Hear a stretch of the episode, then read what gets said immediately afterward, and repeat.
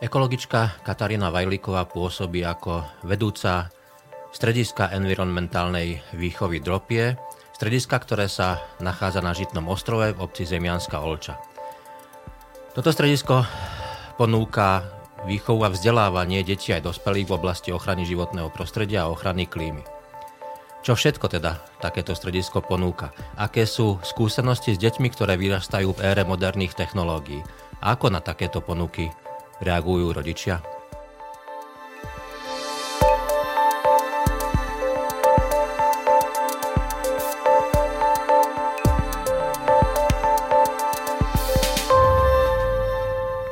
Pani Vajliková, vítajte u nás. Dobrý deň. Ďakujem pekne, dobrý deň. Začneme asi tým, e, čo, všet, čo, čo vlastne je to takéto stredisko, čomu sa venuje, čo ponúka. Ja som to už naznačil, ale predsa len si to trošku približme. A najmä, ja som spomenul ten, súčasť toho názvu Dropie, tak e, je to trošku nezvyčajné. Čo to znamená?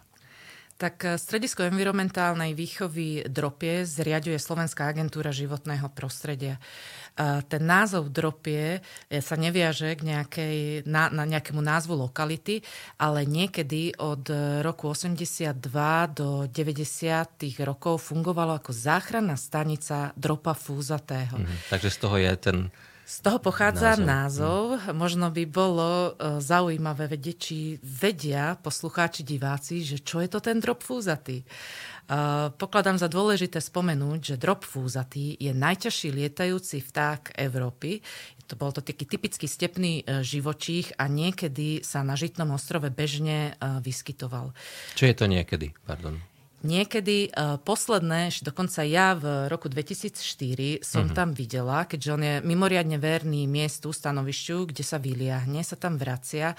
Len vzhľadom k tomu, že tie mm, spôsoby obhospodarovania krajiny a polnospodárstvo sa tak veľmi zmenilo, že on už začal miznúť, dá sa povedať, od začiatku 80. E, rokov a kým sa stihla táto záchranná stanica vybudovať, čo bolo v roku 1986, sa dokončila.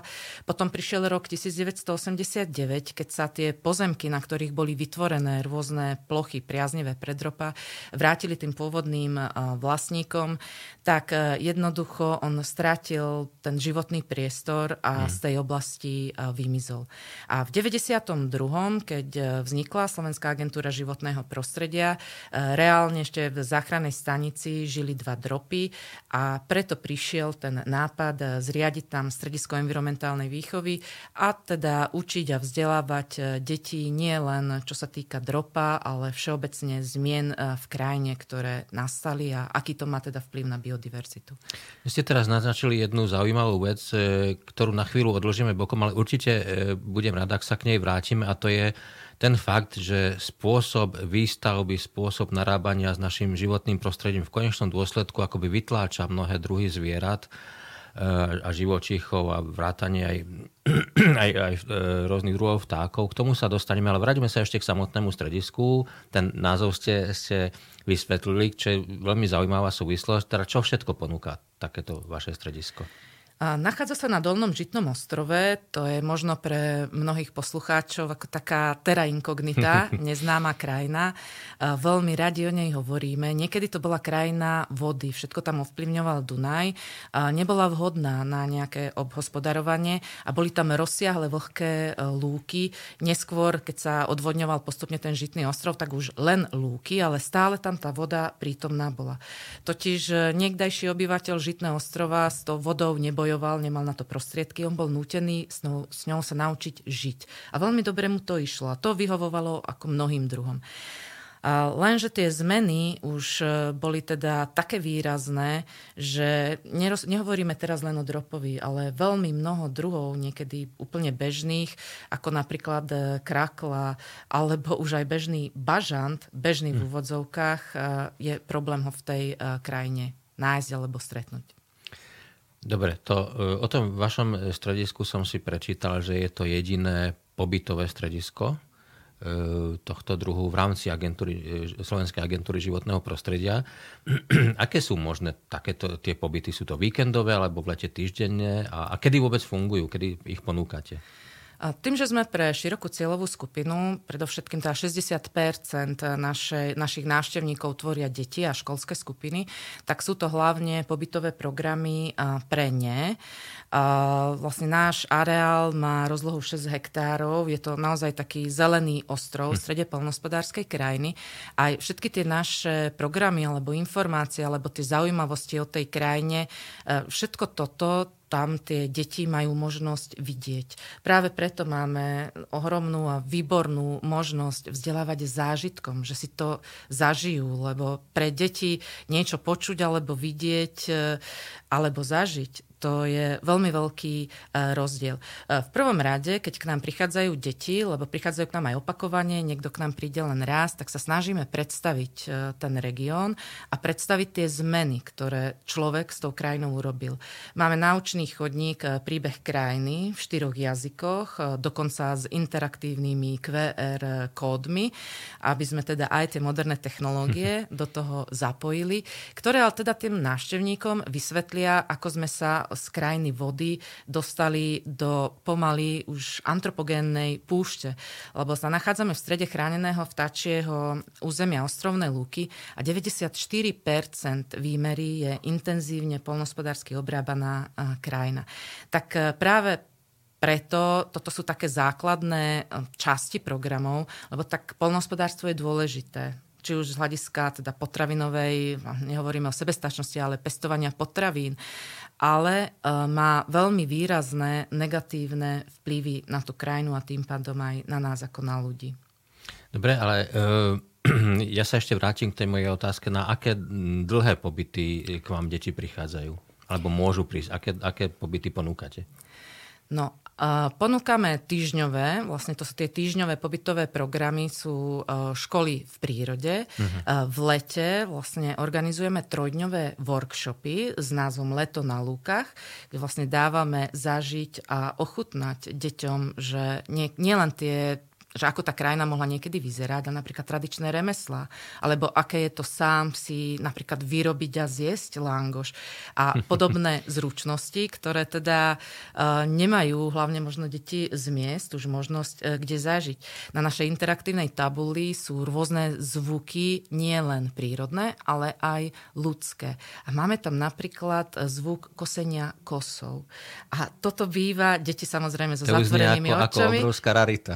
A Áno, a presne, že oni nevedia určiť, že čo to je za zvuk. Nemajú problém hej, s nejakou kotúčovou pílou, lebo áno, máme tam áno. aj takéto. Spoznajú bez problémov zvuk lietadla, ale keď začujú tento zvuk, tak mávajú problém. A u nás, tým, že teda sme takýto praktickí a zážitkoví, si to kosenie, alebo napríklad zberanie toho sena, keď prídu akurát v tom období, tak majú možnosť aj reálne si vyskúšať. To, čo ste povedali, je mm, zaujímavé aj z hľadiska možnej inšpirácie pre mm, pedagógov alebo školy, ktoré možno až tak veľmi nevedeli do, doposiaľ v vašom e, stredisku. Myslím teraz na tie možnosti prísť k vám ako do školy prírody. To je, to je skvelé. Čo v prípade, že, že nejaká rodinka si povie, máme, máme voľno, tak poďme sa tam pozrieť. E, ste otvorení také, na takéto nejaké neozna- neohlásené návštevy, že prídu s deťmi a povedia si tak dve hodiny, tri hodinky by sme tu u vás chceli byť. Je to možné?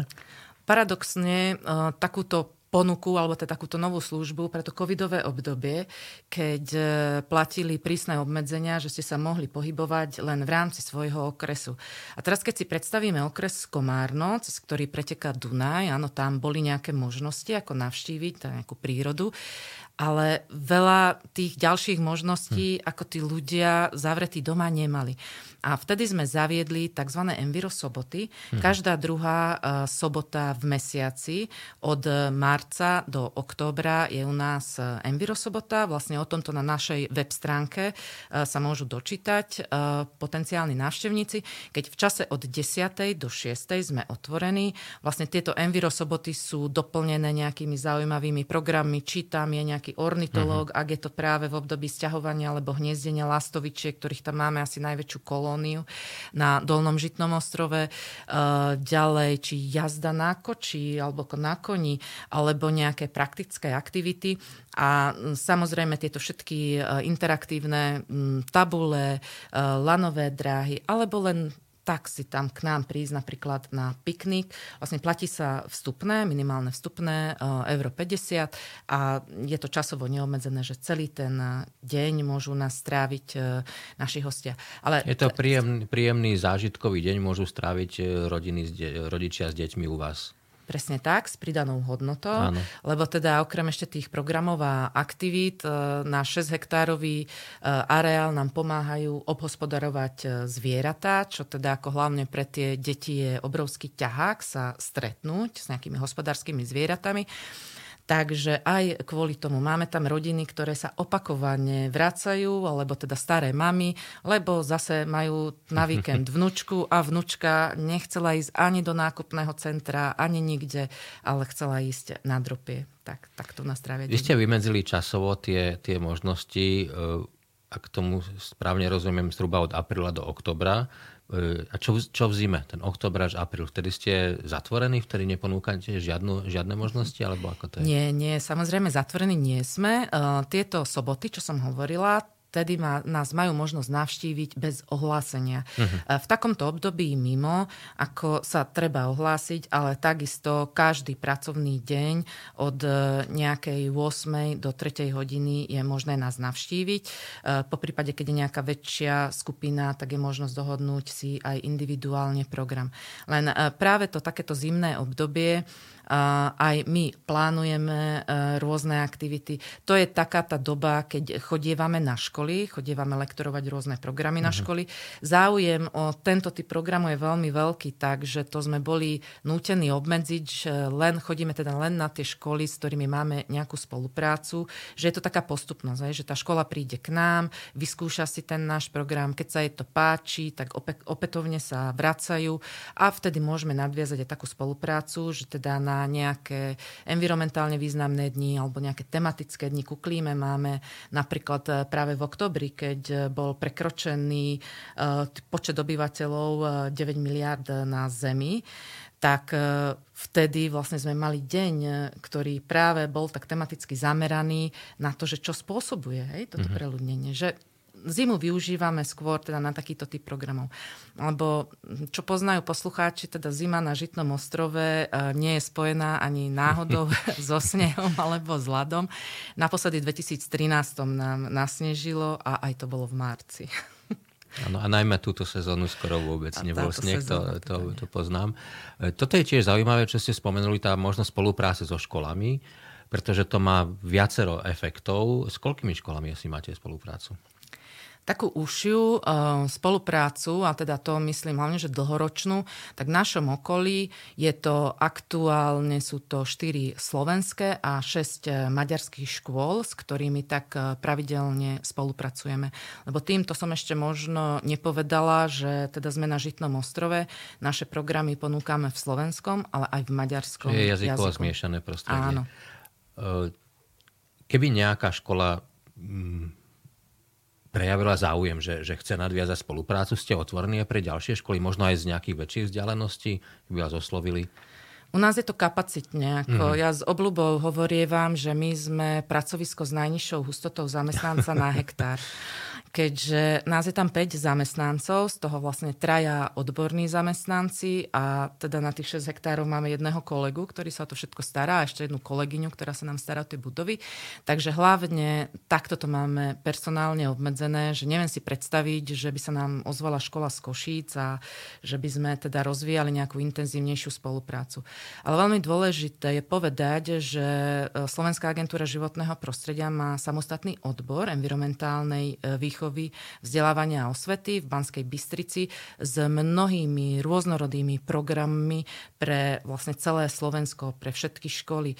Robíme rôzne vzdelávacie programy, inovačné vzdelávanie napríklad pre učiteľov, veľtrh e, environmentálnych výučbových programov trojdňový pre učiteľov. Takže, a takisto aj rôzne programy, kampane, súťaže hm. pre školy. Aktuálne možno, neviem, či ste postrehli, Zatoč s odpadom je hmm. s veľmi veľkým úspechom. E, sami sme veľmi milo prekvapení, že koľko ľudí je ochotných zmeniť niečo na svojom prístupe, ako teda k životnému prostrediu alebo všeobecne k svojmu životu, že aký to má veľký úspech. Plánujeme aj pokračovanie, kde bude hlavná téma práve klíma. Ste teraz hm, naznačili, že, že žijeme v ére, alebo, alebo táto, táto najmä mladšia generácia je generácia, ktorá už citlivejšie vníma problematiku životného prostredia, klimatickú zmenu a podobne.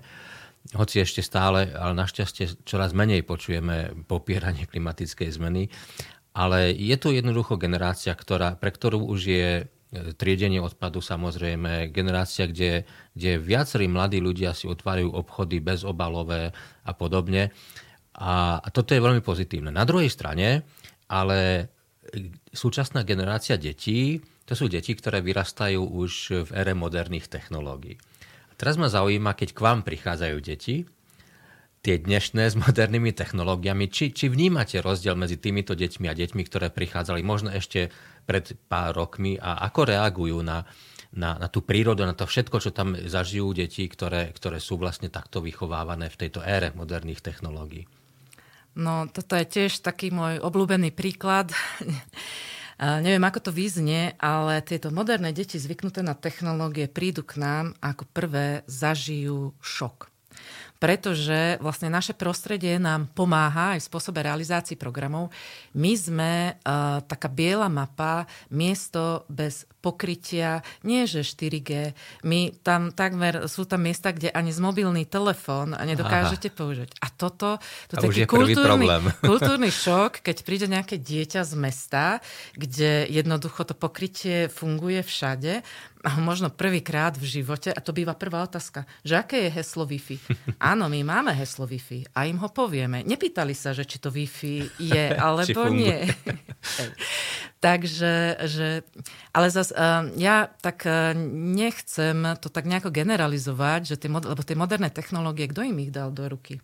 Ako väčšinou to je tá naša generácia a zo skúsenosti z tých pobytových programov, viete, niekedy, keď sme mali také všelijaké súťaže a tak, tak odmeny boli buď nejaké drobnosti alebo nálepka. Tak.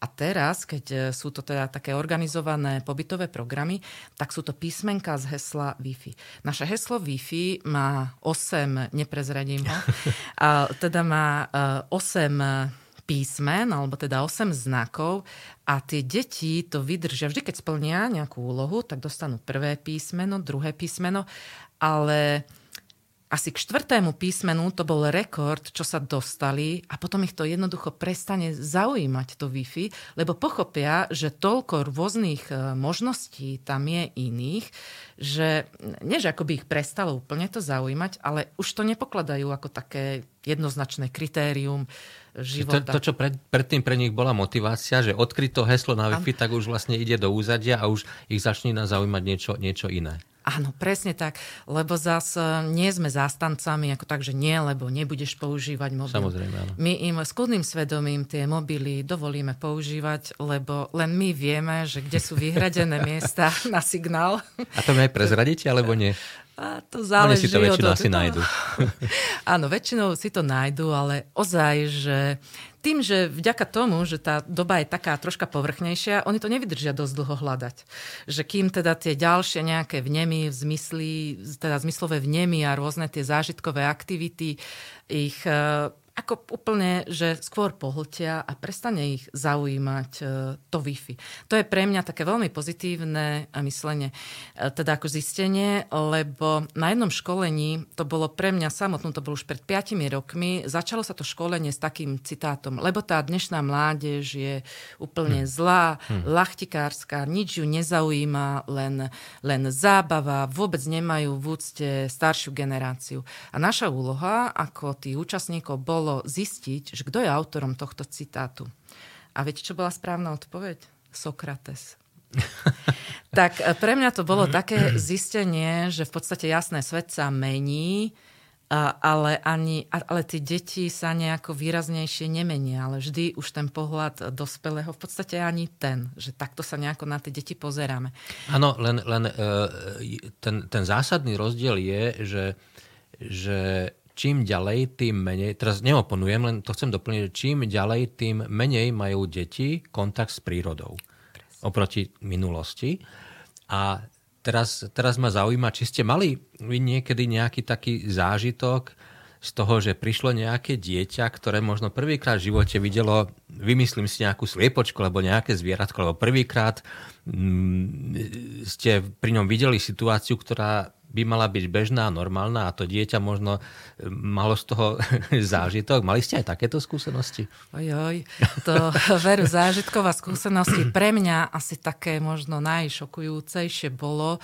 To bol jeden predškoláčik e, s materskou škôlkou na pobytovom programe, ktorý u nás prvýkrát zmokol lebo dovtedy, ako oni bývali v meste, a keď prší... Ako teraz vážne hovoríte, A teraz že hovorím úplne krát vážne a on, že, že zmokol. Lebo keď pršalo, tak nešli von, lebo nejdeme mm-hmm. von, lebo je zlé počasie. A my vždy učíme deti, že zlé počasie neexistuje. Je zlé oblečený človek, alebo teda nevhodne oblečený človek, ale zlé počasie to také nie. A on naozaj, lebo dovtedy ani s maminkou, ani s Tárkou mm-hmm. on mhm. nemohol ísť von, lebo vyjde von a potom bude chorý a áno, chápem, je to taký rýchly svet, ako pre rodiča je to vždy komplikácia, keď musí zostať s chorým dieťaťom doma, ale ako to šťastie, on tam behal a objímal tie pani učiteľky, už ho takmer nemali do čoho preobliecť. E, všetko sa dobre skončilo, neprechladol chlapček, ja som si to schválne, lebo už, už som sa na to tak pozerala, že všetci vnútri pod strechou pri teplom čajku. A hlavne pre tie deti, to sú tie zážitky, že je dôležité zažiť e, trochu nepohody aby sme si ano, potom ano. dokázali vážiť, že čo všetko máme. Že to nie je také automatické, že sa zobudíme a je teplo a máme teplú vodu a máme oblečenie, ktoré si...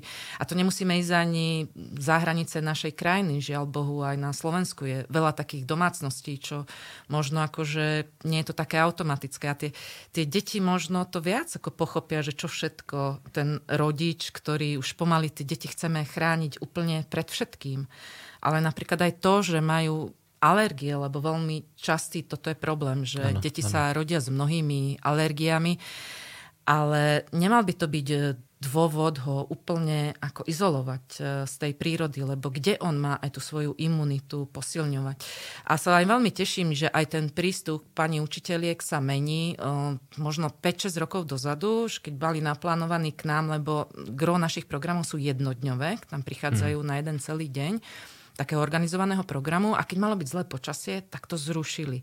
A možno aj my sme k tomu prispeli, tým našim však nie je zlé počasie, len zle oblečený človek, že už to nerušia. Samozrejme, program prispôsobujeme, že zažijú si troška aj také možno chladnejšie počasie, alebo že fúka vietor, alebo prší.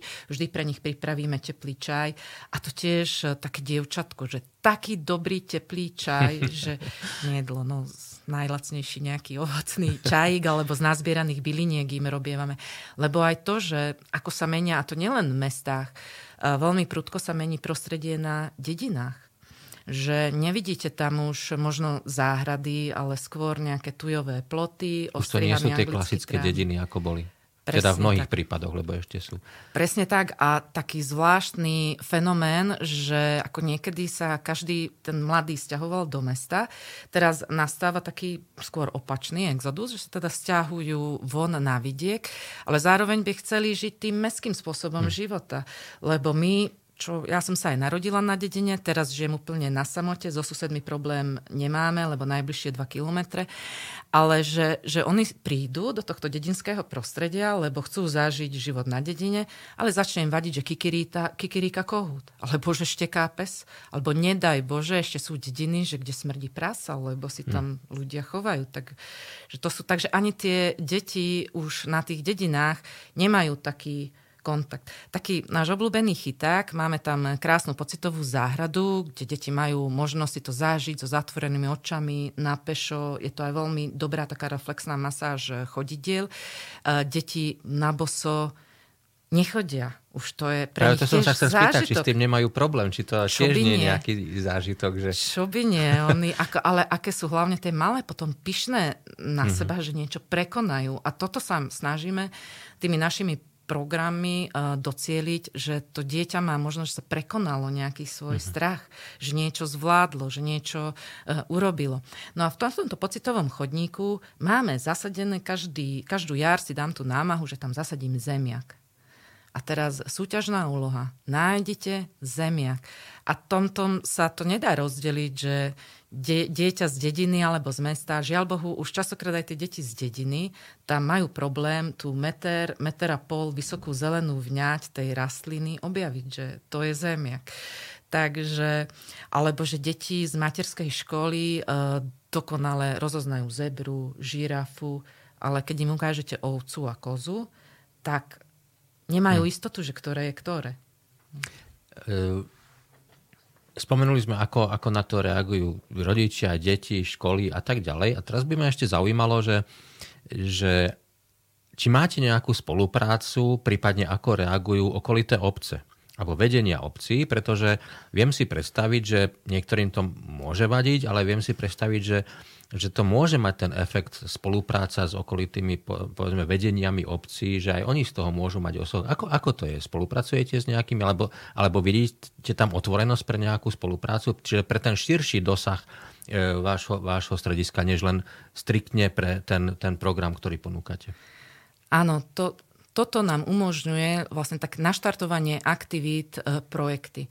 Jeden sme mali taký veľmi pekný, kde sme spolupracovali so Združením obci Dolný Žitný ostrov, kde bolo zapojených 22 obcí. Mm.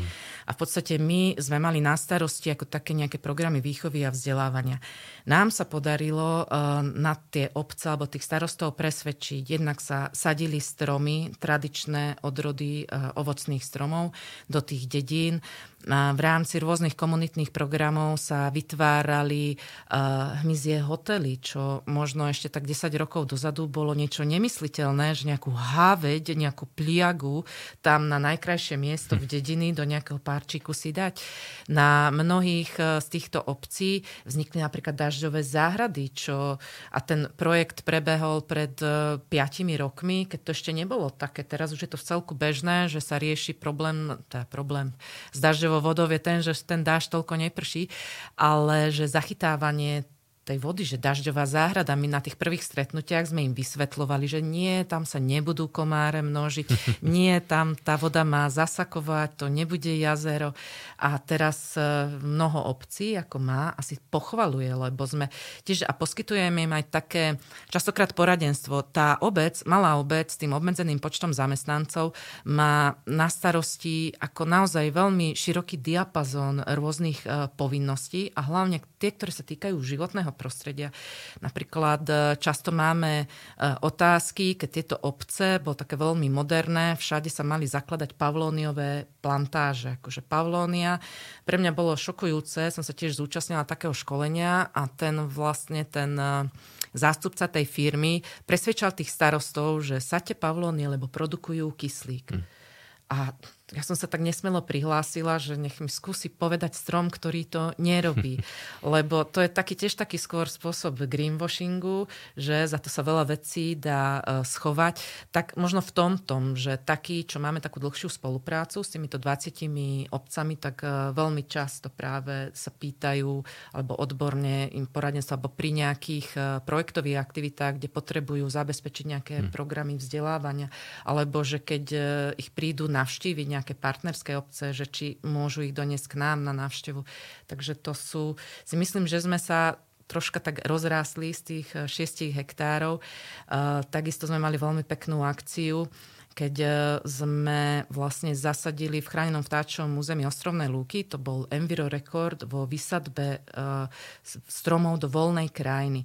Jeden deň sa tam 540 ľudí uh, zišlo a 950 stromov vysadilo, ktoré ale teraz, aj doteraz žijú, lebo ako ja hovorím, že najľahšie je ten strom vysadiť, ale udržať ho pri sa. živote. Presne tak. Teraz sa vrátim ešte aspoň stručne k tomu, čo ste načetli na začiatku. Ako vnímate vy ako ekologička aj z tohto vášho odborného eh, hľadiska ten fakt, že, že ten spôsob, štýl nášho života a najmä tá výstavba na vidieku e, zužuje priestor pre rôzne druhy zvierat. Postupne stále menej a menej ich vydávame. Ja, ja to viem porovnať napríklad tam kde, tam, kde ja bývam, tak hneď za plotom sú polia a donedávna tam bežne každý deň chodili srnky. Veľmi veľa srne, každé ráno, každý večer A teraz ako tam postupuje výstavba na Žitnom ostrove, kde je úžasná orná pôda, mm. Tak, tak tie srnky tam už čoraz menej prichádzajú, alebo zajace, bažanty, to bolo niečo úžasné. A sám to teda pozorujem, že takto to je. Ako to vy vnímate? Ako, kam to môže dospieť? Za seba som veľmi rada, že práve som sa ocitla na tom Žitnom ostrove. Bo človek by si povedal, že kukurica, no keď sa nám niekto stráti a teraz, a kde si prosím ťa? Ja neviem, a čo vidíš? Kukuricu. tak sa o to, čo víš? Kukuricu. No ale napriek tomu uh, diverzita polnospodárskej krajiny veľmi prudko klesá. To je hm. náš e, ohromný problém. A, a nielen z hľadiska biodiverzity, ale tým, že tá pôda, takto sme ovplyvnili jej e, kvalitu, jej štruktúru, tak nám to spôsobuje zásadný problém aj napríklad e, v procese klimatickej zmeny. Americkí vedci zistili, že oveľa viac CO2 je viazané v pôde ako vo všetkých iných živých systémoch, či vo vode alebo v atmosfére. A práve preto, ako gro našich programov je ozaj nosiť tých ľudí von aj do tej kukurice a objavovať tú krásu. Máme napríklad rôzne pôdne sondy alebo porovnávame diverzitu, že deti nemusia poznať tie rastliny. Jednoduchá úloha, že zrátaj koľko rôznych druhov rastlín nájdeš na nejakom prechodnom spoločenstve a potom v tom samotnom hm. poraste. Uh, máme také dokonalé stroje, ktoré nedávajú absolútnu šancu nejakým, nejaký kúkol, nevedza, to kto už, už ani vlčí mak pomaly, že ozaj to polnohospodárstvo je priemyselné, už teda už tak, tak výrazne a, ako to povedať, no spriemyselnené, áno, že, že vlastne tam ten, ten priestor na biodiverzitu uh, nie je. A toto spôsobuje, ako ste aj sám povedali, nehovoríme sa len o chránených druhoch, ano, ako je drop ano. alebo krakla, oveľa menej je bažantov. Napríklad taký vrabec domový, e, klesá strašne e, početnosť e, hmyzu. Za posledných 30 rokov nám obrovské množstvo hmyzu zmizlo. A to je najlepšie možno pre takých starších, že keď si spomenú, že na tých žiguláčikoch, keď ste prešli, ja neviem, z Bratislavy do Piešťan, že na prednom skle ste koľko hmyzu mali. Hm. A teraz máme aké čisté tie okná. Že? A k tomuto ako ozaj, že netreba byť ekológ, podľa mňa žiaľ Bohu, tá klimatická zmena, ona už je tu. Uh, sú to tieto naše ročné obdobia, keď vlastne zimu sme už nezažili, lebo za chvíľu nám začne leto, keď prejde toto obdobie monzúnových dažďov, alebo neviem, ako to nazvať. Že tie zmeny sú tu a v podstate ide o to, že čo sme ochotní zmeniť. Možno taký zaujímavý príklad, my sa zaoberáme teda aj klímou a sme robili taký klimatický dotazník, nás zaujímala taká úroveň vedomosti. To nebolo vyslovene na deti, ale skôr teda na dospelých. A z tých eh, z toho dotazníkového prieskumu nám vyšlo, že každý vidí záchranu v tých moderných technológiách. A pritom taká možno najjednoduchšia možnosť, že ako by sme vedeli každý pomôcť, je troška zmeniť ten náš prudko konzumný spôsob života. Že keď si uvedomíme, že ako stúpa napríklad množstvo odpadu, ktoré vyhadzujeme, e, keď bola tá covidová doba a sme si všetko objednávali, že do koľkých obalov to bolo, ano, alebo už len keď idete do potravína, idete nakupovať a teraz chcete si kúpiť, ja neviem, nejaký dezert, že koľko rôznych obalov to má, že v podstate tá hmotnosť výrobku jaká.